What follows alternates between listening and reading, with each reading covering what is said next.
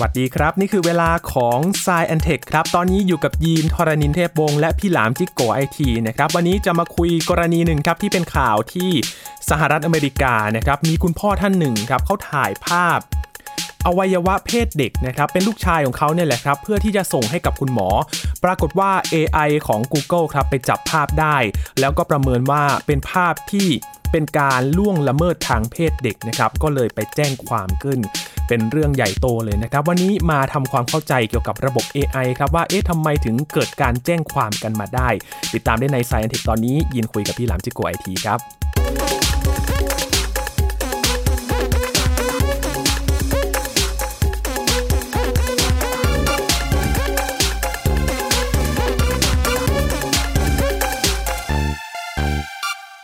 ต้องบอกก่อนว่าเรื่องนี้เนี่ยคุณพ่อเขาก็ไปขอ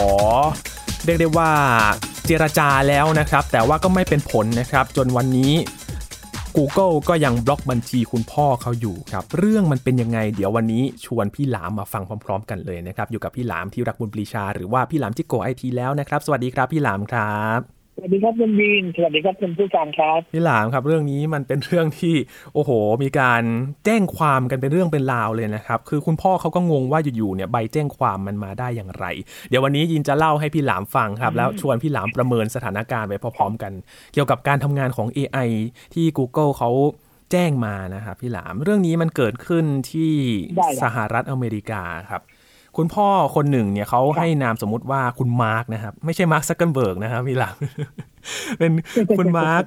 เขามีลูกชายครับ คือในช่วงนั้นเนี่ยเรื่องที่มันเกิดเนี่ยมันเป็นช่วงโควิดครับพี่หลามคือลูกชายเขาป่วย แล้วก็มีอาการที่แบบว่าอวัยวะเพศบวม ซึ่งตอนนั้นโควิดอืมมันก็ล็อกดาวน์กัน แล้วมันก็ไปโรงพยาบาลลำบากอะครับพี่หลามก็เลยมีการถ่ายภาพส่งให้กับคุณหมอแทนครับครับก็เอาภาพ ไปให้คุณหมอประเมินนะครับ แล้วก็ให้ส่งยามาที่บ้านครับมันก็ได้ผลนะครับ จากภาพที่ถ่ายไปเนี่ย มันก็ได้ผลแล้วก็ส่งยามา แล้วก็ถ่ายเหมือนถ่ายอาการมาเรื่อยๆนะครับ ว่าแบบเอ้ยมันยังมีความบวมอยู่ไหมปรากฏว่าอาการดีขึ้นครับพี่หลาม ก็เสร็จสับกันไปอ๋อแสดงว่าต้องมีติดตามอาการแล้วก็ถ่ายใช่ครับหลายๆรูป ใช่ส่งให้ครับกันเป็นระยะเวลาหนึ่งใช่ครับ เพื่อที่จะประเมิน ปรากฏว่าก็ครับดีขึ้นจริง ๆ ครับ ก็คือประเมินจากภาพก็เป็นการรักษาทางไกล ซึ่งเทคโนโลยีก็มาช่วยได้เยอะเลยนะครับพี่หลามเรื่องนี้ครับพอผ่านไปสัฟักงดูพักก็หนึ่งปคกรับติเนาะใช่ครับ ไม่มีอะไรเกิดขึ้นเลยอืมฟังดูก็เป็นเรื่องปกติ ใช่ครับ พอมาดูสักพักหนึ่งครับ มีใบแจ้งความเกิดขึ้นครับ คุณตำรวจมาเคาะประตูบ้าน บอกว่าเนี่ยอืมมี การแจ้งความเกิดขึ้นนะว่าคุณเนี่ยมีภาพถ่ายการล่วงละเมิดทางเพศขึ้นครับพี่หลามคุณพ่องงเลยครับ ว่าเกิดอะไรครับไปไปมามาๆนะครับ ปรากฏว่าภาพที่ถ่ายไปเนี่ย มันเป็นการ backup ไปที่ Google Drive และระบบของ AI เนี่ย มันก็ไปตรวจจับได้ว่าเอ้ยมันเป็นภาพโป๊ของเด็ก Google ก็เลยทำการแบน Account นี้ก่อนนะครับ แถมระบบมันแบนแล้วก็ไปแจ้งความกับตำรวจ เป็นเหตุให้ตำรวจเนี่ยก็ต้องมาแจ้งความกับคุณมาร์กเนี่ยแหละครับ ก็ต้องเป็นอืมเรื่องที่ขึ้นโรงพักกัน แต่จุดจบของเรื่องนี้เนี่ยจะเรียกว่าจุดจบก็เป็นการจบเรื่องที่คุณตำรวจเนี่ยก็เข้าใจได้นะครับ เพราะว่าจริง ๆ แล้วก็มีเหตุที่อธิบายได้ว่า คุณพ่อเนี่ยเขามีเหตุอืมที่จะต้อง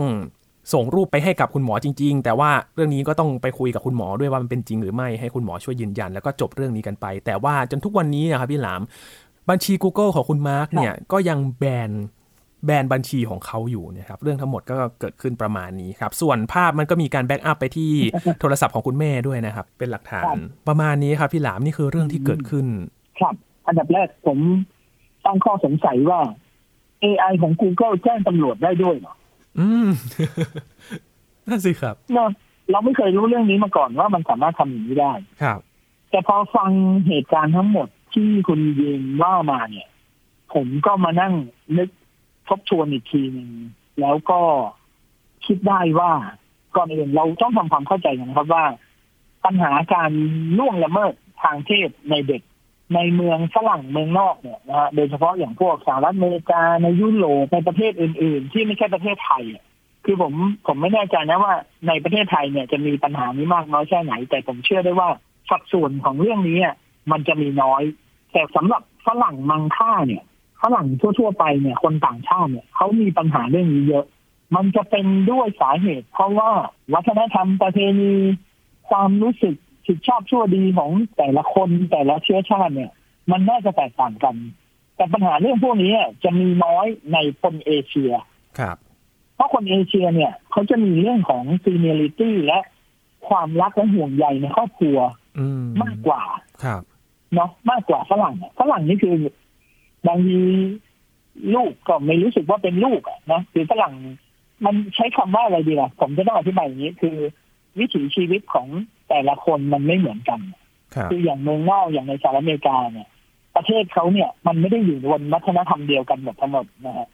เมืองหนึ่งรัฐหนึ่งเขาก็มีกฎหมายเป็นของตัวเอง ครับ ผู้คนนะฮะลองนึกภาพความเป็นอยู่เขานะครับ บางทีผู้คนมันก็อยู่ห่างไกล บางคนเนี่ยโอ้โหอยู่ในเชือกเขาอีกเชือกหนึ่งวิ่งถนนมาเป็นร้อยร้อยๆกิโลถึงจะเจอเมืองอีกเมืองหนึ่งอะไรเงี้ย มันอยู่ห่างไกลกันแล้วความเป็นอยู่ที่โดดเดี่ยว อยู่ห่างไกลผู้คนแบบเนี้ยมันทำให้คนเนี่ยรู้สึกว่ามันจะต้องปกครองตัวเอง อืมพอคนมันปกครองตัวเอง มันก็คิดว่ามันสร้างกฎและความถูกต้องขึ้นมาจากความคิดเขาเอง ครับ อ่าคุณผู้ชมเริ่มเห็นภาพยังครับ เขาก็จะคิดเองว่า สิ่งเหล่านี้เขาทำได้ผิดชอบชั่วดีเขาเป็นคนตัดสินเอง มันก็เลยมีปัญหาว่าพ่อแม่แท้ๆของเด็กบางคนเนี่ย มีการล่วงละเมิดทางเพศเด็ก เพราะเขาคิดเองว่าเขามีสิทธิ์ทำอย่างนั้นได้อืมันไม่เหมือนกับคนในเอเชียหรือคนในประเทศไทย คนในประเทศไทยเนี่ย เราอยู่เป็นกลุ่มเป็นก้อนเราอยู่ในสังคมคนเมือง เราไม่มีคนไหนที่ไปสร้างบ้านอยู่ในป่า แล้วไม่มีเพื่อนสร้างบ้านเลยในรัศมีสี่สิบห้าสิบโลครับเป็นไปไม่ได้อืมเราอยู่เป็นชุมชน ชุมชนอยู่ด้วยกันดูแลซึ่งกันและกัน รับรู้เรื่องราวซึ่งกันและกัน เพราะฉะนั้นมันจะไม่มีความลับต่อกันครับแล้วเราอยู่บนกฎระเบียบเดียวกันหมดทั้งสังคม กฎหมายเดียวกัน วัฒนธรรมเดียวกันค่านิยมเดียวกัน เราจึงไม่มีปัญหาเรื่องพวกนี้แต่ฝรั่งมีเยอะนะครับไม่ใช่แค่สหรัฐอเมริกาอย่างเดียวมันไปได้แทบทุกประเทศ เพราะว่าวิถีชีวิตเขาเป็นแบบนั้นครับพอมันมีแบบนี้เนี่ยคุณยินจะสังเกตได้ว่า ในทุกๆปีเนี่ย องค์กรที่ทำเรื่องเกี่ยวกับการรณรงค์ป้องกันการละมุล่วงละเมิดทางเพศหรือหน่วยงานที่คอยช่วยเหลือเด็กคือต้องบอกอย่างนี้นะฮะเด็กเวลาอยู่ในครอบครัวอยู่ในบ้านหลังไหนก็ตาม แล้วคุณโดนละล่วงละเมิดทางเพศเขาไม่มีทางที่จะขอความช่วยเหลือจากใครได้เลยนะอืมเขาต้องอดทนกับสิ่งที่เกิดขึ้น เพราะว่าจะไปพูดบอกใครก็ไม่ได้ เดี๋ยวโดนพ่อแม่ทำร้าย เขาจะไปฟ้องใครก็คิดว่าไม่มีใครมาช่วยครับมันอยู่แบบตัวใครตัวมันเขาต้องอดทนเรื่องพวกนี้ไอ้หน่วยงานพวกนี้มันถึงต้องมีเยอะแยะมากมายเต็มไปหมด แล้วก็พูดเรื่องนี้รณรงค์เรื่องนี้บ่อยมากว่ามันจะต้องมีการให้การช่วยเหลือ การช่วยเหลือมันจะต้องช่วยเหลือโดยที่คนคนนั้นไม่ต้องบอกมา เพราะฉะนั้นผมถึงตีอ้อมเข้ามานะมาระบบเนี้ยว่าอยู่ดีๆ AI ของ Google เนี่ย ถ้ามันเข้าใจผิด มันเห็นมีการถ่ายภาพอวัยวะเพศเด็ก แล้วไม่ใช่แค่ถ่ายครั้งเดียว ถ่ายหลาย ๆ ครั้งอาจจะมีการชี้ที่ภาพประกอบ หรืออาจจะมีการเห็นหน้าคนมีผู้ใหญ่อยู่ในนั้น มีตัวเด็กด้วยอะไรเงี้ยครับอากับกิริยามันอาจจะทำให้ AI เนี่ยมันเรียนรู้ได้ได้ผิด ซึ่งมันเป็นไปได้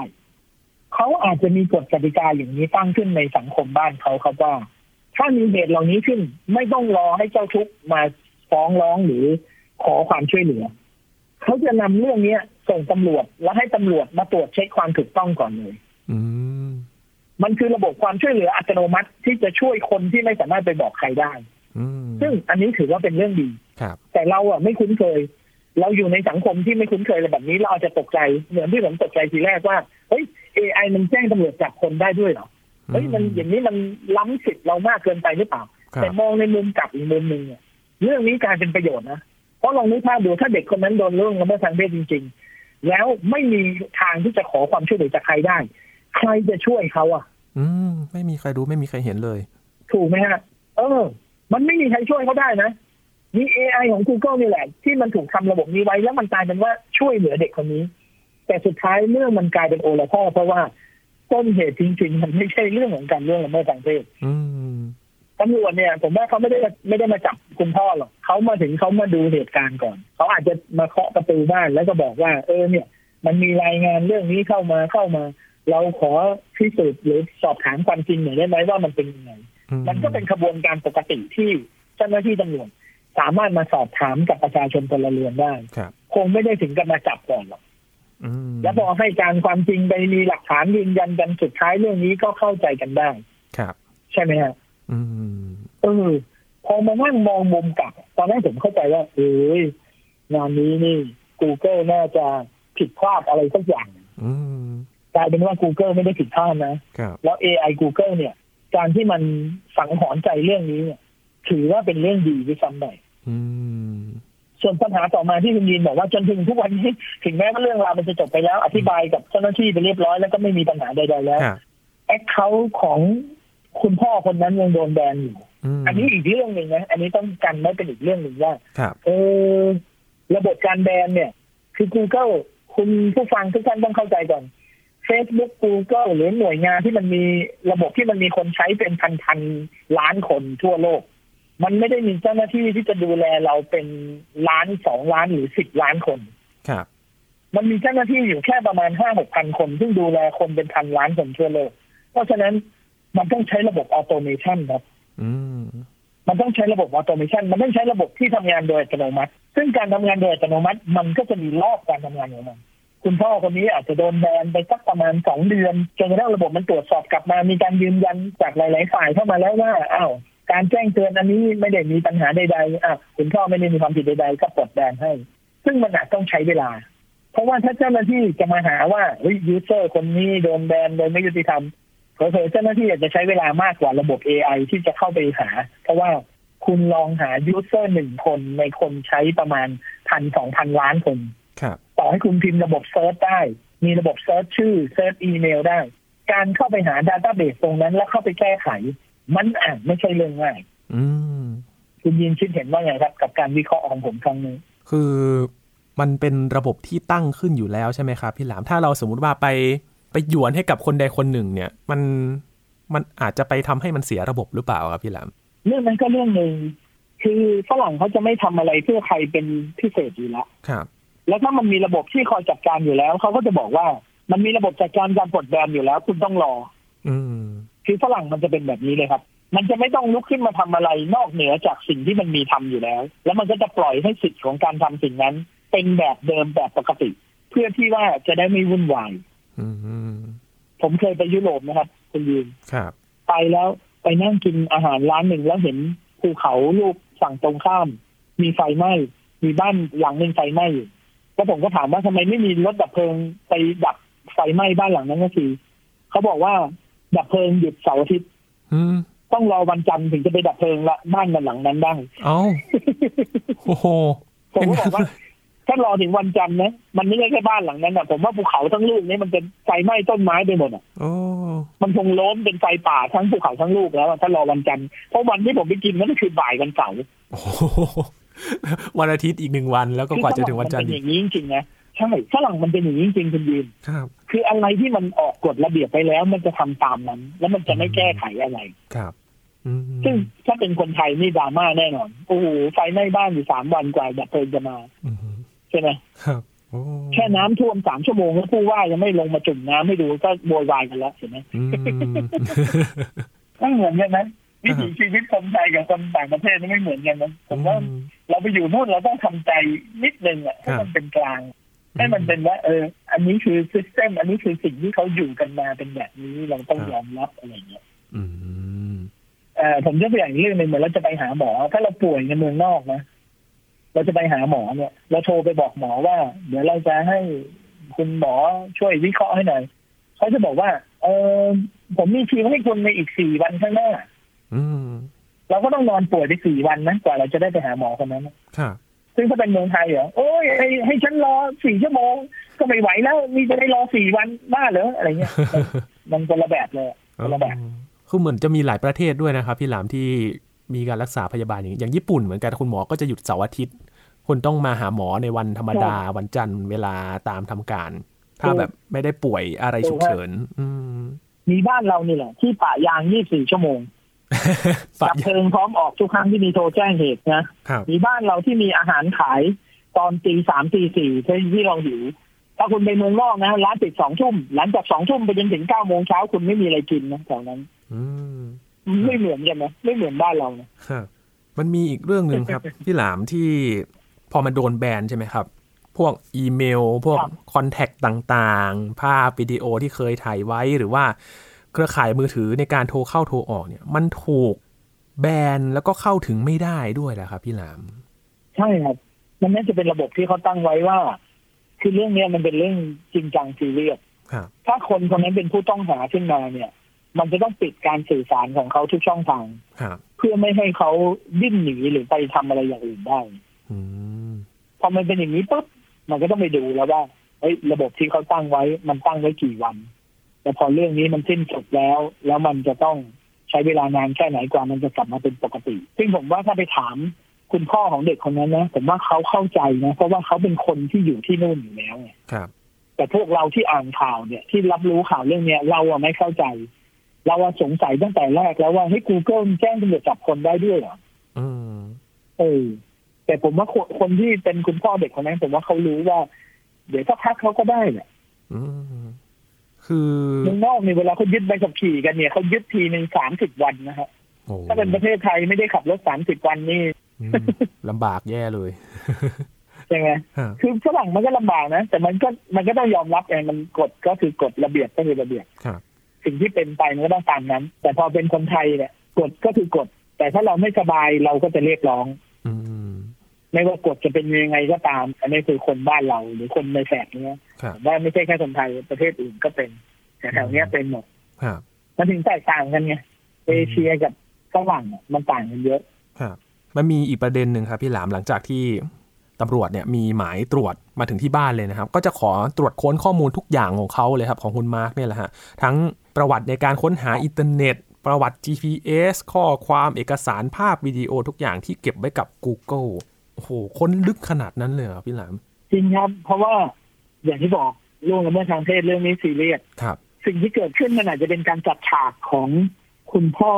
คนเด็กคนนี้ก็ได้ อืมเพื่อให้เขารอดพ้นจากคดีนี้ใช่ไหมครับ เพราะฉะนั้นสิ่งที่ตำรวจทำคือตำรวจต้องรอบครอบงานนี้มากที่สุด เพื่อที่จะไม่ให้เกิดการตัดสินใจผิดพลาดหรือการตัดสินคดีที่ผิดพลาดเพราะถ้าเกิดไม่ดูละเอียดละเอียดลึกๆ ลงไปย้อนประวัติเนี่ย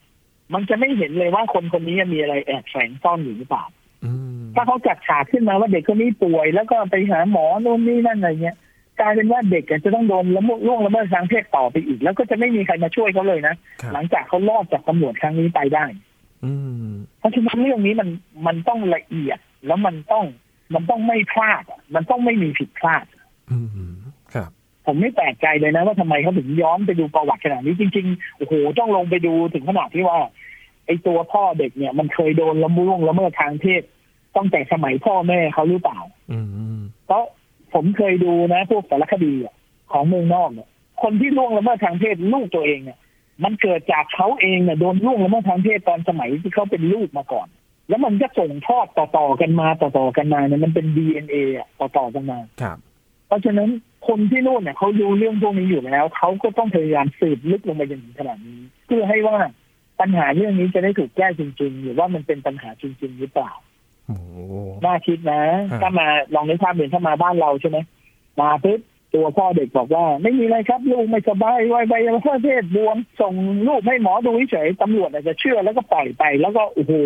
ผ่านไปอีกสิบปีอืมันลงข่าวอีกทีหนึ่งอะว่าเด็กคนนี้ถูกล่วงละเมิดทางเพศเป็นเวลาสิบปีสิบห้าปีอะไรเงี้ยครับมันจะแย่กว่านี้ไหมล่ะอืมคุณยีนลองนึกภาพดูคุณผู้ฟังลองครับนึกภาพดู โอ้โหมันต้องแย่มากๆเลยนะกลายเป็นว่ายินสังเกตเห็นเรื่องหนึ่งครับพี่หลามก็คือการร่วมมือกันระหว่างครับหน่วยงานด้านความปลอดภัยกับเทคโนโลยีที่เข้ามาช่วยตรวจสอบอีกทีหนึ่งเนี่ย ในยุคนี้ที่มันมีช่องทางการทำอาชญากรรมที่มันอยู่ในโลกออนไลน์มากขึ้นเนี่ยการร่วมมือกันนี่ถือว่าเป็นสิ่งสำคัญมากๆเลยนะครับใช่จริงๆผม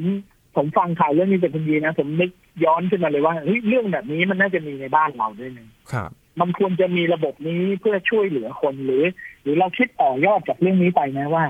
อีกหน่อยนะเกิดอะไรขึ้นกับเราก็ตามนะเราไม่สามารถบอกใครได้เนี่ย ถ้าเรามีระบบ AI ที่มันสามารถช่วยเหลือเราได้นะเราแค่ถ่ายวิดีโอตัวเองแล้วก็บอกว่าช่วยด้วย ผมมีเหตุเรื่องนี้เรื่องนี้ ผมไม่สามารถบอกใครได้ ช่วยผมด้วยเนี่ยถ้า AI สามารถดีเทคคำว่าช่วยผมด้วย หรือ สัญลักษณ์อะไรบางอย่างที่เราจะรู้กันเนี่ยกับระบบ แล้วให้มันสามารถเป็นการขอความช่วยเหลือ ผ่านทาง cloud storage ผ่านทางระบบจัดเก็บรูปภาพและวิดีโอเหล่านี้ได้อุ๊ยชีวิตมนุษย์มันจะดีขึ้นกว่านี้นะ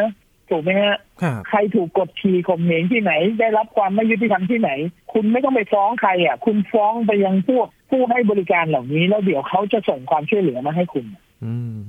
มันดีมากเลยนะ ผมอยากให้ทำต่อนะแล้วขยายเรื่องนี้ครับแล้วให้มันเป็นผลประโยชน์กับชีวิตคนน่ะเรื่องนี้ดีมากชอบมากครับ ครับ เป็นประเด็นที่น่าสนใจที่น่าจะช่วยลดการเกิดอาชญากรรม ลดความสูญเสียได้พอสมควรเลยนะครับพี่หลาม ใช่ครับ ทีนี้ครับพอมันมีอีกข้อมูลหนึ่งครับ คุณมาร์คไปยื่นอุทธรณ์โดยการเอารายงานของตำรวจเนี่ยแหละครับ ไปสรุปว่ามันไม่ได้มีเรื่องเกี่ยวกับการล่วงละเมิดจริง ๆ นะครับ แต่ Google เขาก็บอกว่าไม่เป็นผลนะครับในการที่จะมาปลดแบนเพราะว่าเขาอ้างว่าไม่ได้มีภาพอาการบวมของอวัยวะเพศของลูกชาย แต่ว่ามันมีวิดีโอชุดหนึ่งครับที่เขาบอกว่าเป็นวิดีโอที่ถ่ายกันเล่นๆในบ้าน แต่ว่าบังเอิญว่ามันเป็นการเปลื้องผ้าระหว่างคุณแม่กับคุณลูกแทนนะครับ เหมือนกับ Google มันก็พยายามจะหาเหตุผลของมันเนาะมันก็ไม่เชื่อใครง่ายๆอย่างสมมติตำรวจมาบอกว่าเฮ้ยเรื่องนี้มีปัญหาแล้ว พ่อเด็กอาจจะบอกว่าเฮ้ยผมพิสูจน์ตัวเองเรียบร้อยแล้วผมไม่ผิดอะไรเงี้ย Google บอกไม่ไม่เราจะพิสูจน์เรื่องนี้ด้วยตัวเราเองเหมือนกันเพราะฉะนั้นคุณอยู่เฉยๆคุณไม่มีสิทธิ์มาสั่งอะไรเรา เราก็จะพิสูจน์เรื่องนี้ของตัวเอง อืม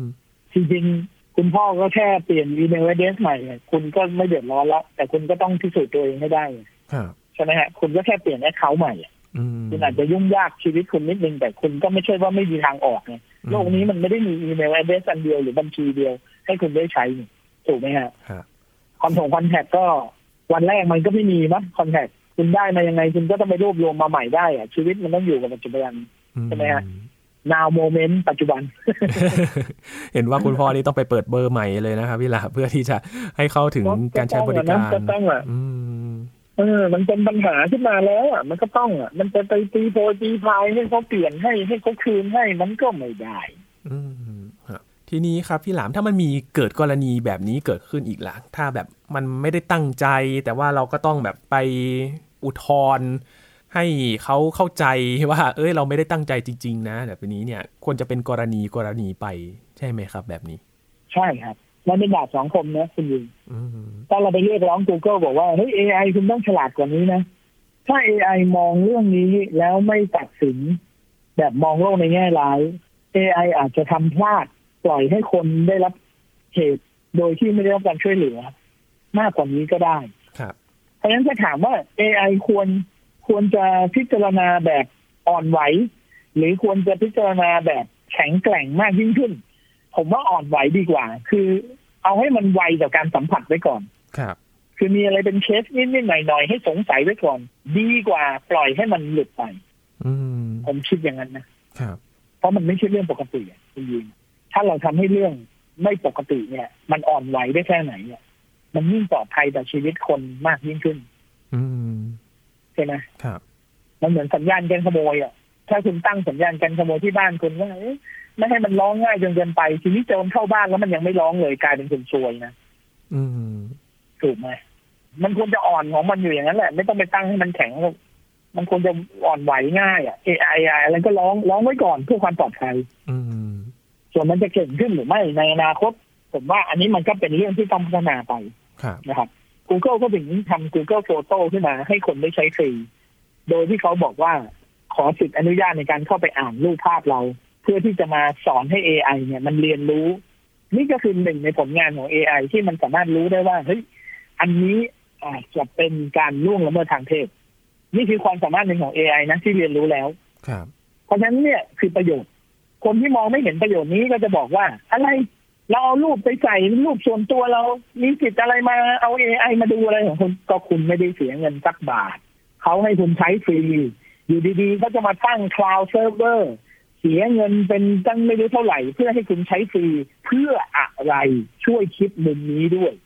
ไอ้คนที่แบบแหมเออาอ้างความเป็นส่วนตัวเนี่หวงแหนความเป็นส่วนตัว คุณไปเช่าเซิร์ฟเวอร์ทำเอง ไม่มีใครยุ่งกับรูปคุณเลย ไม่มีใครมาดูรูปคุณด้วยเพราะมันไม่มีใครอยากดู ที่เขาเอามาดูเนี่ย เพราะว่ามันต้องเป็นอ่าเขาเรียกอะไร สัญญาแลกเปลี่ยน มันเป็นการทำดีต่างตอบแทนครับก็คือเขาให้คุณใช้ฟรีเขาก็เอารูปภาพของคุณเนี่ย มาเป็นครูให้สอน AI เข้าไปด้วยในตัวอืมมันก็แลกกัน บางคนบอกนี่ AI มาดูรูปของเราได้ไง โทษนะฮะ AI มันไม่ได้รู้จักคุณหรอก มันเห็นรูปคุณแก้ผ้าเนี่ย มันยังเอาไปนินทาที่ไหนไม่ได้เลย แล้ว AI มันไม่ได้มีความรู้ความรู้สึกความนึกคิด มันไม่สามารถเอาคุณไปเมาส์ได้ ผมว่าคนข้างบ้านคุณเนี่ย ยังมีปัญหามากกว่า AI อีกอืมผมอยากจะพูดอย่างนี้มากกว่าแหมถ้าเป็นห่วงนู่นห่วงนี่ทำอย่างกับตัวเองความลับตัวเองนั่นมากมีมีความหมายมาก จริง ๆ คือ AI ไม่ได้สนใจคุณด้วยซ้ำไปมันเอาไปเรียนรู้มันเอาไปศึกษาอืแล้วมันก็บอกใครก็ไม่ได้ ใช่ไหมสุดท้ายมันเอากลับมาทำประโยชน์ให้คุณไงอืม วันที่คุณถูกล่วงละเมิดทางเพศเขาก็แจ้งตำรวจจับให้คุณครับนี่อะคือวิวัฒนาการ อย่างระบบการทำงานของ AI เนี่ย มันจะต้องเก็บข้อมูลจากภาพเยอะๆ ใช่ไหมครับ กว่าจะได้มาเป็นข้อมูลที่จะตรวจสอบได้เนี่ย มันก็ต้องอาศัยจากข้อมูลเหล่านี้แหละที่ได้รับไป มันต้องดูเยอะๆ ที่ผ่านมาเนี่ยมันดูเป็นแบบแสนแสนล้านรูปเลยนะอืมแต่ละรูปมันก็จะมีองค์ประกอบมีบริบทที่แตกต่างกัน มันก็จะเพิ่มความรู้ให้กับ AI มากขึ้นเรื่อยๆใช่ไหมฮะอย่างเรายืนถ่ายรูปขึ้นมาเนี่ยสมมติคุณยืน ยืนถ่ายรูปที่สนามหลวงขึ้นมาเนี่ยรูปหนึ่งรูปเนี่ยเขาถึงบอกว่าแทนคำได้เป็นพันคำครับ แทนคำพูดได้เป็นพันคำเพราะอะไรในรูปนั้นมีเยอะแยะมากมายเลยมีคนหนึ่งคนเป็นผู้ชาย รูปร่างหน้าตาหล่อเหลาเป็นชายไทย อายุเท่าไหรผมดำตาดำผิวเข้ม รูปหล่อผอม ตาโต ผมสั้นผมยาว ยืนใส่เสื้อเชิ้ตแต่งตัวตรงไหน ยืนกลางแจ้ง ยืนกลางแดดสถานที่ข้างหลังเป็นอะไรมีอะไรบ้าง โอ้โหเห็นไหมเนี่ยถ้ามานั่งแจกแจงว่าสิ่งที่ AI มันเรียนรู้มีอะไรบ้าง รูปหนึ่งรูปเนี่ย เรียนรู้ได้เยอะแยะเลยอืมแล้วแต่ละรูปมันก็เรียนรู้มากขึ้นไปเรื่อยครับๆมันไม่ได้เป็นคนนะที่เกิดมาจะได้รู้ว่าอ๋ออันนี้เป็นคนยืนอยู่หน้าวัดพระแก้วจบไม่เราเป็นคนเราก็รู้สิแต่มันเป็นเครื่องคอมพิวเตอร์อะมัน มันต้องเอาไปเทียบข้อมูลว่าฉากหลังนั่นคืออะไรเป็นสถานที่ตรงไหน อยู่ในประเทศอะไรอะไรอย่างเงี้ยอืมเพราะฉะนั้นมันมีเรื่องที่เรียนรู้เยอะแยะมากมายครับมันถึงต้องดูเยอะอืมๆถ้าเราอยากให้ AI ฉลาดมากๆ เราต้องให้มันเรียนรู้เยอะอืมก็เป็นอีกบทบาทหนึ่งของ AI ที่จะมาช่วยตรวจสอบด้วยนะครับ โดยเฉพาะเรื่องอาชญากรรมทางเทคโนโลยีที่มันเกิดขึ้น เป็นระบบที่ Google เขาก็ให้ความสำคัญมาก ๆ เลยใช่ไหมครับ เรื่องของความปลอดภัยของข้อมูลเอง เพราะว่า โอ้โห ถือบัญชีหลายล้านบัญชีเลยๆใช่ ถ้าปล่อยให้ไปมีการเอาข้อมูลไปใช้ หรือว่าเอาภาพที่เอาไปถูกปล่อยเนี่ย จริง ๆ คนรับผิดชอบหนักก็จะเป็น Google เองใช่ไหมครับพี่หลามใช่ครับอุ้ยบริษัทใหญ่ๆพวกนี้เขามีกฎหมายมารองรับเยอะครับอืม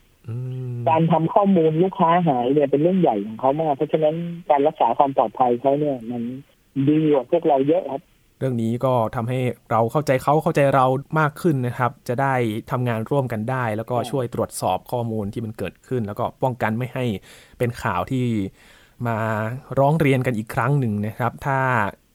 เป็นข่าวที่มันเจอการล่วงละเมิดทางเพศเนี่ยโอ้ก็จะเป็นเรื่องที่ดีที่จะมาช่วยตรวจสอบ แต่ว่าถ้าเป็นเรื่องเข้าใจผิดก็ต้องอยู่ที่ข้อมูลของเรานะครับ ว่าใส่อะไรไปให้เขาตรวจสอบบ้างนะครับพี่หลาม วันนี้ขอบคุณพี่หลามมาก ๆ เลยครับขอบคุณครับสวัสดีครับครับนี่คือ Science and Tech นะครับ คุณผู้ฟังติดตามรายการของเรากันได้ที่ www.thaipbspodcast.com ครับรวมถึงพอดแคสต์ช่องทางต่างๆ ที่คุณกำลังรับฟังเราอยู่นะครับอัปเดตเรื่องวิทยาศาสตร์เทคโนโลยี และนวัตกรรมกับเราได้ที่นี่ทุกที่ทุกเวลากับไทย PBS Podcast ครับ ช่วงนี้ยีนทรณินเทพวงศ์พร้อมกับพี่หลามที่รักบุญปรีชาลาไปก่อนนะครับ สวัสดีครับ